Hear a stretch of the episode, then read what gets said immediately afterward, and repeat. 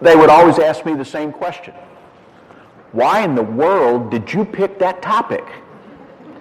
Well, I wasn't really worried about it till I got asked that question several times. I said, well, part of the reason I picked that topic was I know for a fact that I have preached on the notion of battling temptation a number of times. And surely I can go to my files of nearly 30 years and find something that I can knock the dust off. And you know, I did that. I, went out there, I did what all good preachers do. I went and stole something from the internet. And, and, and as I looked at, you, you, part of the research for doing this sort of things, you go look and see what others have said about this. You look and see what's out there. And, and so when I did, I, I, I ran into this, you know, how do you battle temptation? Well, you run fast. You, you use the escape hatch that, that God has provided you. In 1 Corinthians 10, verse 13, no temptation has been overtaken you except such as common to man. God is faithful. He will not allow you to be tempted beyond what you're able. But with the temptation will also make the way of escape that you may be able to bear it. And that verse, obviously, when we start thinking about overcoming temptation, that's a, that's a critical verse, right? That's one that we always think about when you're tempted, just don't forget that God has put that escape hatch out there for you. And so then as I continued to look for things, I found this outline. You know, and, and I got to thinking about this after I went through it. How are we supposed to battle temptation? If I had asked you, before you had come tonight, to list what you would say about how we ought to battle temptation, how many of you would come up with at least three or more of those completely on your own? I think almost everybody has their hand up. And the reason is that's the way we've always approached this subject. And I thought, Jim, if you're just going to tell them what they've already heard 78 times, just go collect the check and come back home. I need to do something different. So I got back out and I started looking again. And some of you know who Francis Chan is. Francis Chan is an evangelical minister in California, I think Simi Valley, I'm not sure. And I've read a number of his things. I've, I've watched a number of his presentations. And, I, and even though his theology doesn't line up completely uh, with ours, uh, it, there are many things that we do agree on. He believes in the essentiality of baptism. He thinks that uh, you can fall from grace. I mean, there are a number of things that, that are common, and he's in a community church. But as I was looking around for things, I ran across a lesson that he had.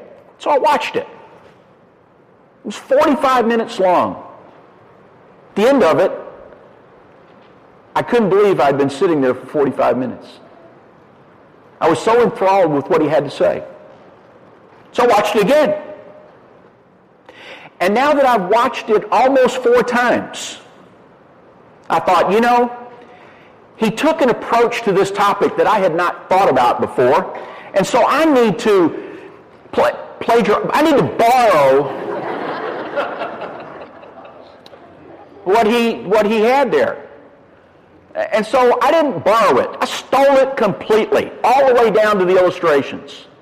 So I sent Kerry. Kerry sent me an email this morning. He said, uh, do you have any questions? I said, no, I, I'm good and, and I'm going to present a lesson that's completely stolen. He said, his brother Doug, who preaches, said, hey, every preacher does that because we all steal it from the apostles.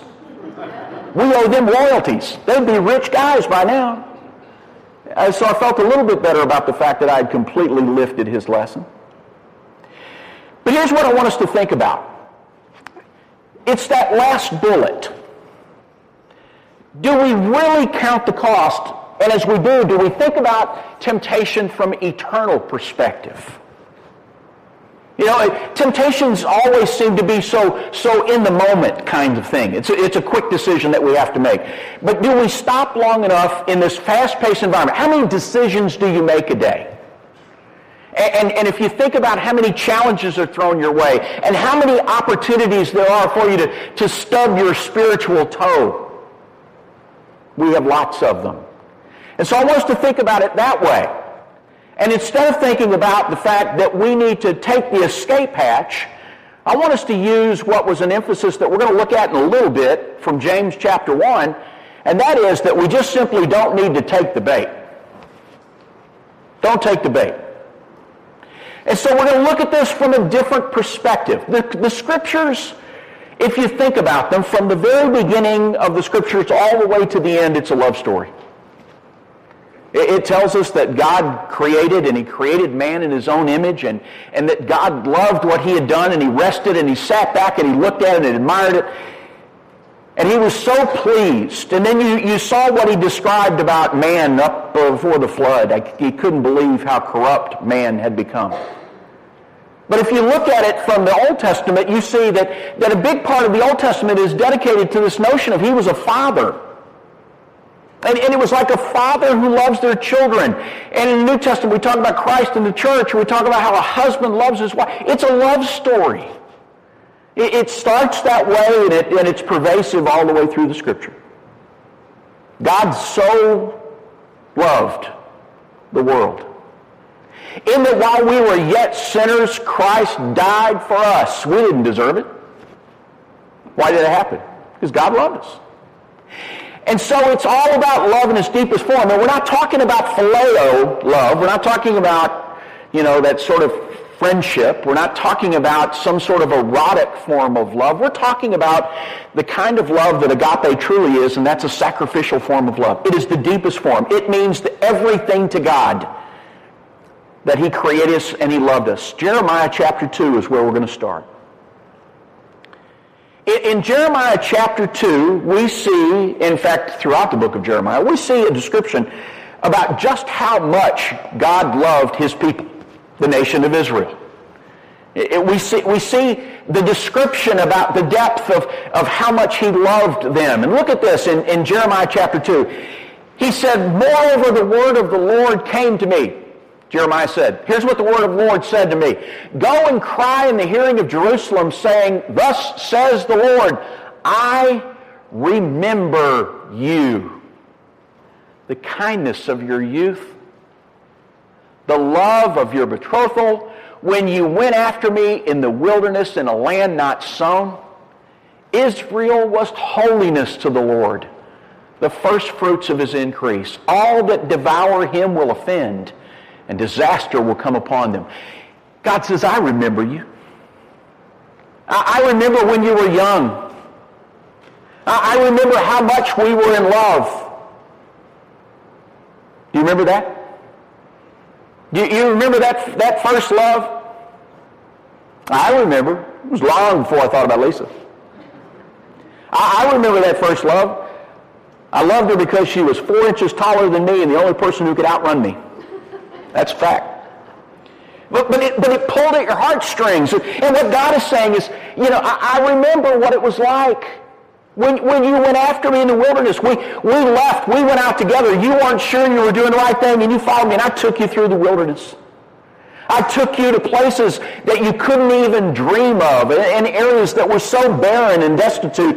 It was a land that hasn't been sown. You were holiness to the Lord. Think about what that phrase says. That's how great they were. He describes them as being the first fruits of his increase. Do you know who your first fruits are? Yeah, you know. You can name your kids. And, and that's the way it was. I mean, it, it, was a, it, was a, it was a father who loves his children. It was, it was a children who love their father. And he says, and anybody who wants to mess with Israel, you're messing with me. And I'm going to take care of them. But notice this, verse 5. The Lord says, What fault did your ancestors find in me that they strayed so far from me? You feel a hurt? Can you hear it?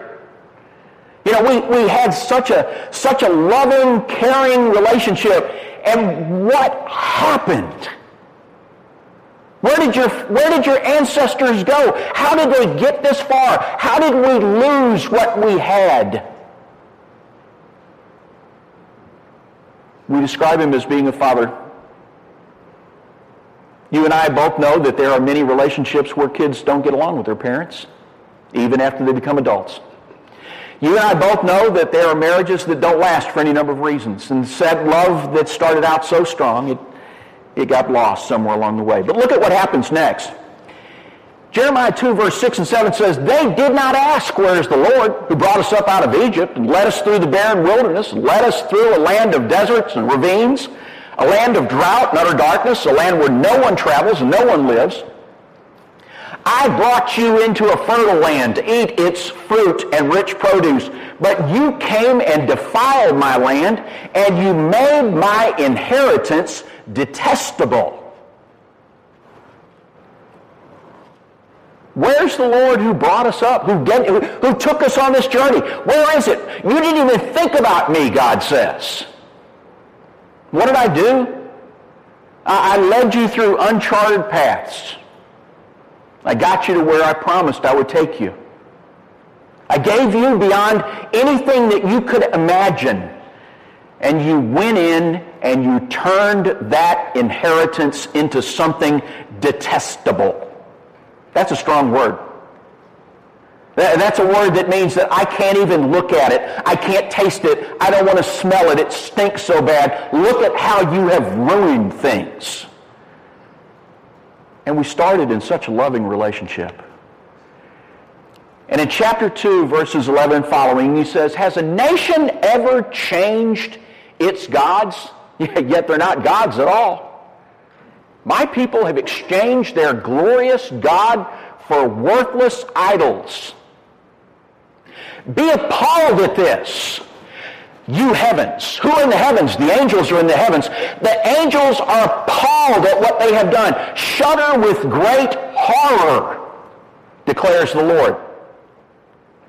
Look what he said. My people have committed two sins. First, they have forsaken me, who is the spring of living water, and secondly, they went out and dug their own cisterns, broken cisterns that cannot hold water.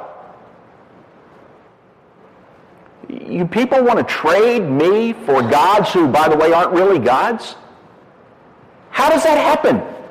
The angels are, are aghast at what they have seen and heard about how the relationship with Israel has been destroyed and that God has left the one who was the, as he describes it, the spring of living water, what do they do? They turn their back on it and they dug cisterns. Now, when you go in and you read, you find out what they did basically was they dug troughs out of wood and guess what? Oh, by the way, the woods wouldn't, wouldn't hold water.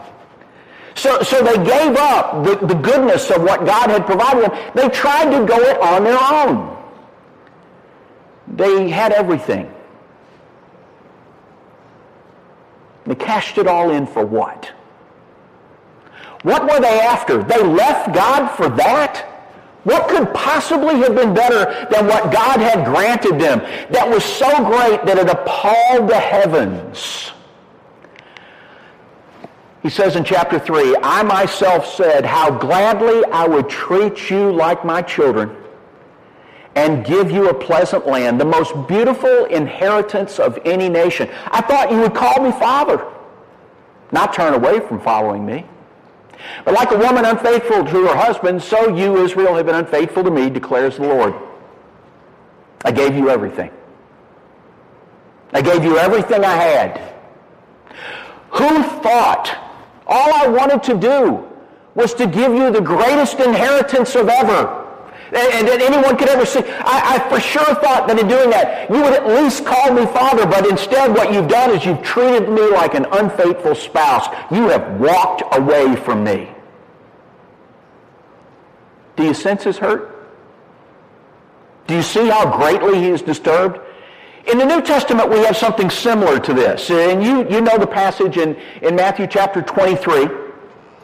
It's where Jesus is lamenting over what he is seeing in front of him. Verse 37, Jerusalem, Jerusalem, you who would kill the prophets and stone those who were sent to you, how often that I've longed to gather your children together as a hen gathers her chicks under her wings.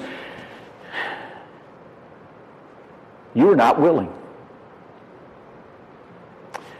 Moms, is there ever a time when all you wanted to do was just grab your babies and hug them? when for whatever reason you got nervous, you got concerned, you got scared, and then you saw them and all you wanted to do was just wrap them up and hold. He says, I'm like a mother hen. All I wanted to do was gather my chicks and bring them under here where there's protection for them. And you were not willing. All I wanted you to do, he says, is to love me like I loved you. But instead it says that they chose sin over God. How does that happen? How is it possible that people would consider what great things we have in God, if we truly understand it, how is it possible that we would cash all that in and walk away from that when we have everything? Well, James tells us this. He says, when you're tempted, no one should say, God is tempting me. For God cannot be tempted by evil, nor does he tempt anyone.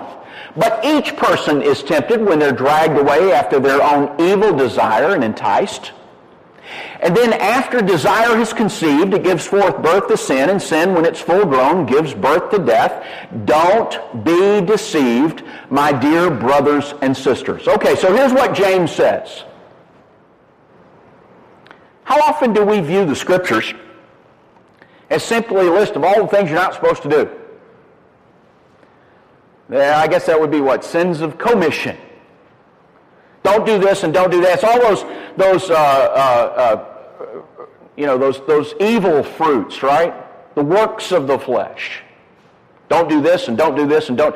I want to suggest to you that, yeah, that it's true. It is a fact. I mean, there's a number of things in Scripture that tells us that we think we should avoid. I want us to think, though, that temptation is something that we have to learn to overcome and the only way that we're going to be successful at is we've got to understand what the nature is of this love story that we read about that we're part of now. That, that that's the bond that's going to hold us together. In the book of Jeremiah, it wasn't just the fact that they chose sin. It said that. There were two things, remember? They chose sin. They chose sin over God. They make a deliberate choice. He had already given them everything. It was up to them what they were going to do. And they made their decision. They turned and walked away from him. That was the choice. How many people have you known who walk away from a perfect husband or a loving father, and they cash it all in for what? How does that happen? Why does temptation work? I think that's a critical thing for us to understand. I, I don't know how we can illustrate this. Doug, you got a wallet? I do. I have something valuable in my wallet. I'll tell you what I'll do. Have we talked about this before? You and I, have we talked about this? We have not talked about this, right? This is completely new to us. Here's what we're going to do. I'm going to give you everything in my wallet, sight unseen. You give me everything in yours. Will you make that trade? Whatever cash you've got in your wallet, I'm going to trade you what I have in mine. And you get to keep it. And so do I. You want to make that trade? All right. what you got? Uh, 25 bucks. 25. Okay, good. Here's your two. All right.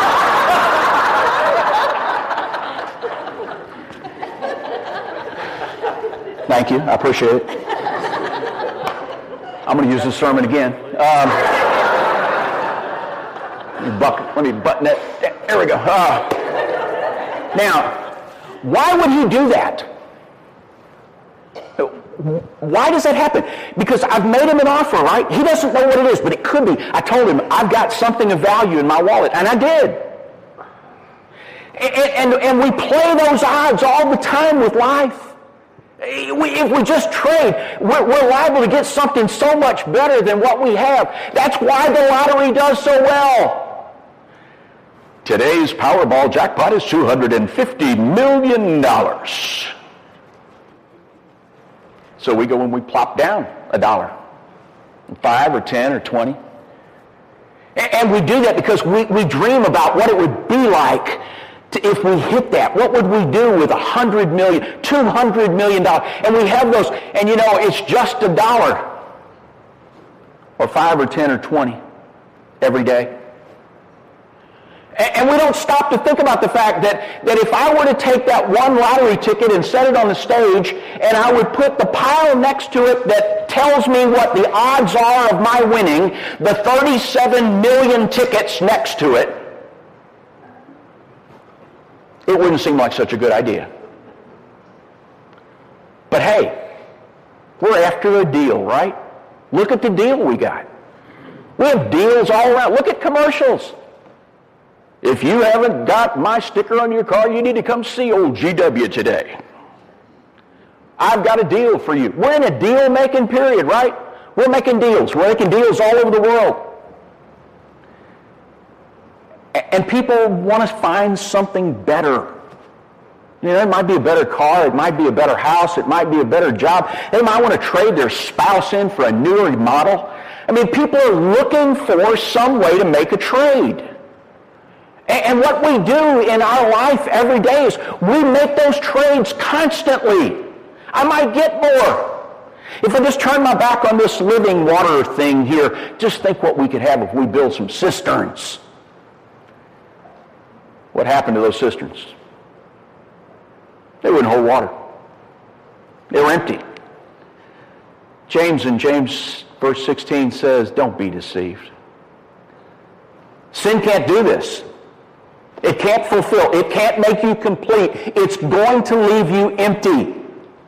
You make the trade. You come up $23 short. Thanks again. I mean, that, that's what sin does. That's what happens to us. But where does that pull come from? It is so strong. It is so real. If I were to ask you tonight, do you love God? I dare say essentially every person in here would say, oh, absolutely. Do you love him completely? You know I do. Why would you ever turn your back on him then? Why would you ever walk away? Why wouldn't you stay with him on every instance? Well, it is because of what happens when you're tempted. Verse 13 says, when you're tempted, don't say that God did this.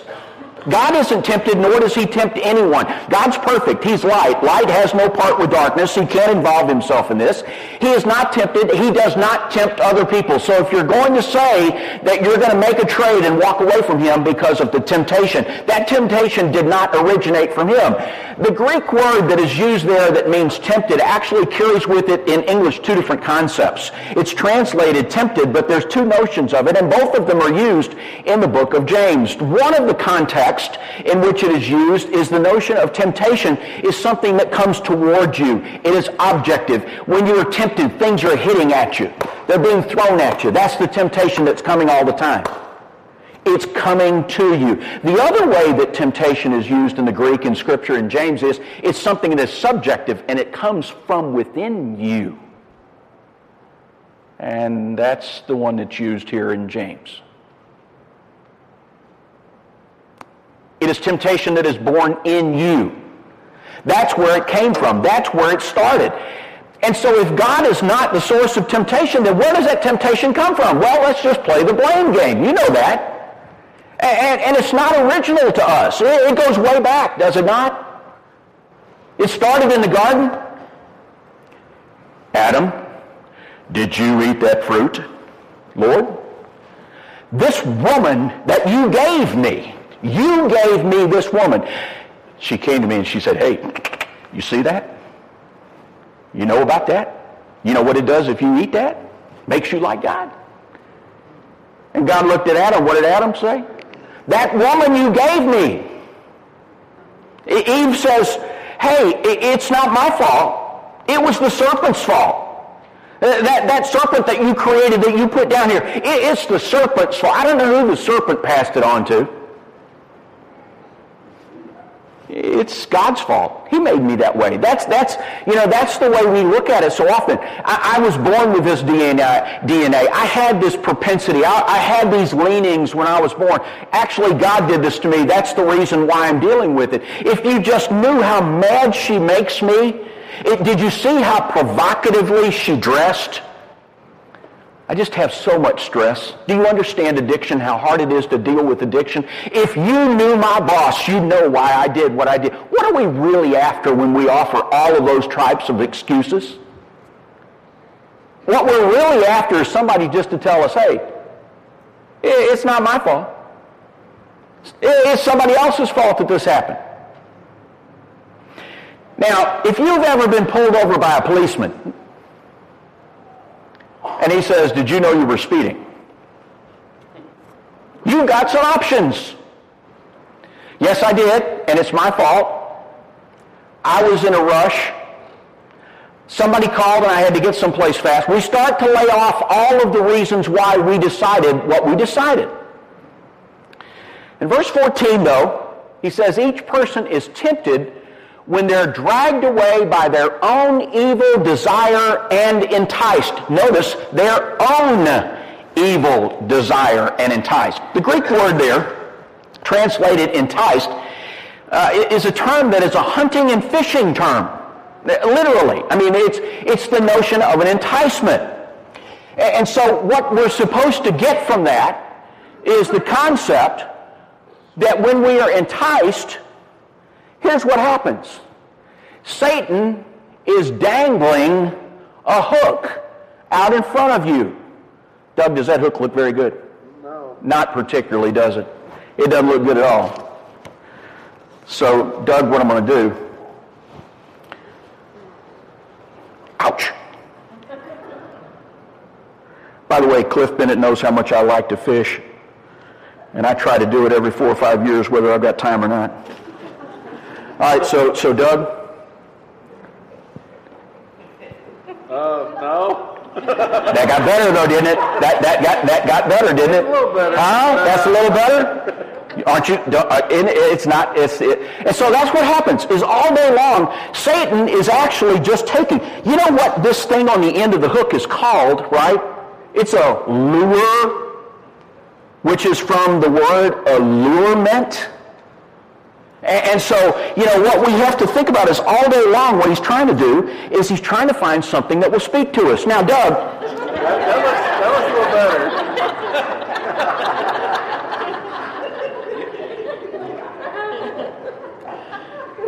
You know, Doug, if you weren't here tonight, you could be making some of this.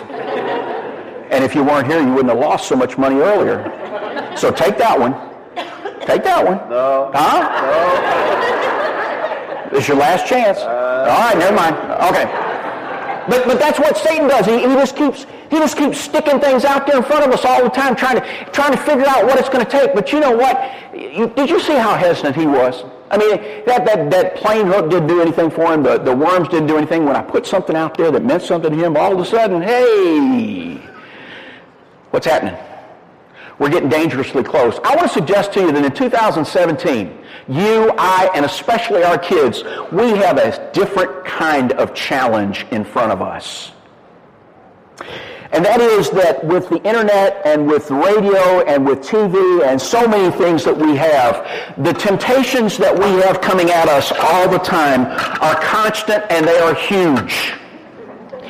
And no matter where we look, they're coming at us from every possible angle.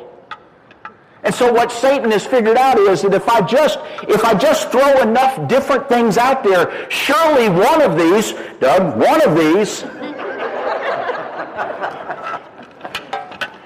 you know, one of those is going to work. And so that's what the enticement becomes. Figuring out what works. Knowing what's going to reach someone. And everywhere we turn, something is trying to grab our attention. And what the purpose of that is, is to turn us away from God, to distract us. Can we just walk out of this world and hide? I know there are some people who would like to do that. Can't do it. And in fact, I'm not sure that God wants us to do that.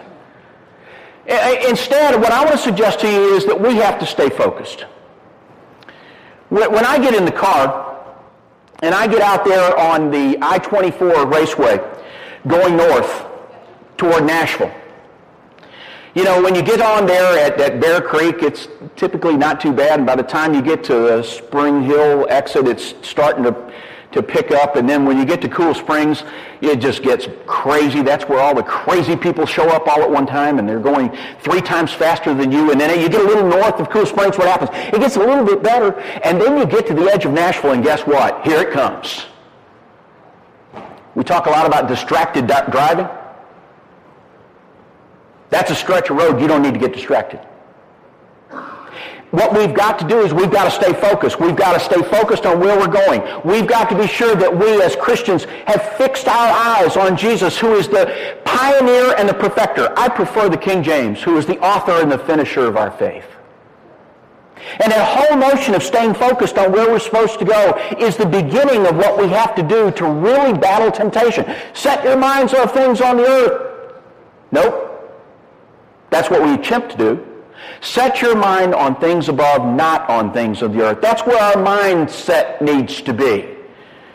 In Philippians 4, whatsoever things are true and honest and just and pure and lovely and good report, if there be any virtue and there be any praise, what? Think on these things. Fill your mind up. Stay focused on what is wholesome and what is true and just and lovely and the things that are going to take you to where you want to go. And we need to make sure we focus on love because it is a love story that we're all about. We can't just run from temptation. I want to suggest to you that we also have to run toward Jesus. Because what happens when we are tempted in the way that that silly hat looked is every time you turn, there's a temptation coming at you from another direction. I'm not sure how you can completely run toward all of those. But if we fix our focus on where it's supposed to be and we don't stop and we keep running, then all of those enticements, we live with them and we don't even notice them. Because they don't have our attention. That's what love does. And you don't think that it works that way. Think about this. When you are told to love your neighbor as yourself, why? Because when you do that, you cannot do anything but good for your neighbor. You can't do harm to him. Because love won't allow you to do that. God says, you were my children, Israel. I, didn't I do all these things for you? Look where I brought you from. But now notice in the book of James what he tells us is that sin takes time. Temptation is not sin. That's an important thing for us to understand. We still have a choice to make. And here's how it works. He describes what happens after desire has conceived. And you know what conception is. Uh, many of you have been a mother. You know about the fertilization of the egg. That's part of the conception process. And then that, that, that fetus begins to grow and it starts to grow and it starts to grow. And, and, temptation is like that. It sets in motion a series, a train of events that are going to follow. The word sin means literally to miss the mark. How many of you are hunters? Several. And when you're, when you're hunting, you know, you, you, you, you, know what you're looking for. Or if you're a bow hunter, or you're a target shooter, and, and, you're, and you're focused on what it is that you're trying to hit, and then some distraction comes along and you pull off, what happens? You miss the mark. That's what sin is. That's what sin does. It will cause you to take your focus away from where you were trying to get to, to the thing that you were trying to hit. You missed the mark because it removed. It, it, it removed your attention, your focus, and placed it someplace else. James said that when sin is full grown, it leads to death. So we had conception, and, and then that, that, that, that growth process, and then it's born. Sin becomes tragedy. You remember your first baby? Remember how excited you were? Yeah, all, that, all that anticipation, all that joy all of that longing, you know, uh, today we have, we, have, uh, we have the wonderful things like Facebook so we can do the reveal. I think we reveal way too much. It's a boy, or we're going to have a baby, or I'm going to be a grandparent. And then something happens. And the baby's life ends. How difficult is that? God says, You left me for what? It, it, there was, you, you saw that temptation, you saw that joy, that excitement. You got so excited about whatever it was that Satan had dangled in front of you that you pursued it, and it was growing and it was going. And guess what happens when that is born? That sin leaves you holding. That's what sin does. It leaves you empty at the end. You want to make the trade? You want to leave the one who loves you, who is the living water, who gives you the care, the protection, who has given you the great promises that God said he would give you, the hope? What you have longed for, you would trade that for what? The only thing that we need to remember is that when we do that, all we're left with is pain. Because sin never works. And the worst thing is that that sin takes away our hope. It becomes a literal hell. You no longer have a life with any hope. He closed out this discussion in verse 16 when he said, Don't be deceived. That's what sin does. It's deception. He is trying to promise you something that he cannot and will not deliver. And for whatever fleeting moment, he got your attention and you went after it.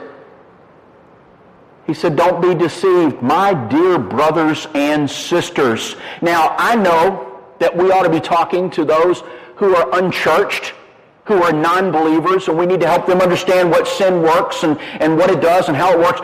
James is talking to Christians. What does that tell you? We too are vulnerable. Satan's still working on us. He's changing those things on the hook constantly. Father, I love you so much. But do you know what Satan has offered and how good that is? And what Hebrews tells us is that those who willfully sin have separated themselves from God, and as long as they continue to willful sin, there is no more sacrifice for sin. Jesus can't do anything else. He already did what he was supposed to do. God did that out of love. He gave his son as part of that love story, and now you have chosen to walk away from that. What would you choose over God? What is it that's so great that you would cash that in? Now, let me tell you what happens when you fish. You get out there and you put your bait out there, and all of a sudden you, you feel something. You, you, you feel something pop at it, and you, and you wake up out of that stupor you've been sitting in. And, and, and then you begin to see, or if you've got that bobber, you see the one little, and you see it real fast. And then finally, that fish jumps out there and grabs that hook and pulls it. And what do you do? You set the hook. You hear people talk about the one that got away. That happens all the time because they didn't get the hook set. Some have had the hook set. The temptation was too much. It had too much to offer. He says, don't be deceived. My dear brothers and sisters, about what sin really is and what it offers you. And there's still, and likely some here tonight, who uh, you're just pecking. You're just getting up close enough to see if you can smell what the bait is like. And, and they're getting really fancy with I mean, you got bait now that looks like real fish, and you know you can get it. And you can put stuff on it to make it smell like something that the fish would like. I saw one the other day that's got a, a lure that when you drop it in the water, it begins to send out a little sonar to let the other fish, hey, come notice me. We got people that uh, play with sin that way. Let me, let me go check this out. Let me see what this is like. I'm not, I'm, I'm good. I'm strong. I, this isn't going to happen to me. Something's pulling at your heart. Now, I don't know what it is. You know what it is. God knows what it is. But worse than that, Satan knows. That's what we have to think about. Never turn your back on God. Remember, it's a love story. God says that he will never leave you. So when he laments, Israel, where did you go? Did they ask, where's my father? He said, I will never leave you or forsake you. So what happens with that sin? You turn away from God. You make the trade. You trade him for something else. I want us to remember that no matter what, no matter what is offered to you, nothing is ever as good as God, and it's not even close. We can't make the trade. That's why the angels were appalled. You left God for what? The best way to battle temptation? Stay focused. Swim away from the bait. Don't take it. And never forget the love story. Never forget how much you're loved. Never forget the commitment that you made to God because you love him that much. I tell folks all the time that I think the reason why I became a Christian initially was I was scared. I didn't want to go to hell. But I want to tell you that if that's the only motivation I ever have for remaining faithful, I think I've missed something. That somewhere along the way, that fear needs to give way to love. And that love needs to be that we admire God so much for what he did that we do not want to displease him in any way whatsoever. And no matter what is dangled in front of us, it doesn't make any difference. I'm going to look right past it. Folks, I want to go to heaven. I want you to go too. How about we take some others with us? Let's bow together. Holy Father and God, we're grateful for the opportunity to be here. Help us, Father, to know how to deal with temptation. Help us to be prepared. Thank you, Father, that you loved us so much, that you gave us things that we can't even envision, that, that the hope that you've set out in front of us is something that motivates us through difficult times in our life. Father, help us to be faithful unto death and until death. And help us to know how that we can arrive and hear, well done, good and faithful servant. And when that happens, may we have the hand of others that we have taken with us along the way. Bless us. Bless us as we battle every day. May your goodness and kindness fill our hearts. In Christ's name we pray. Amen.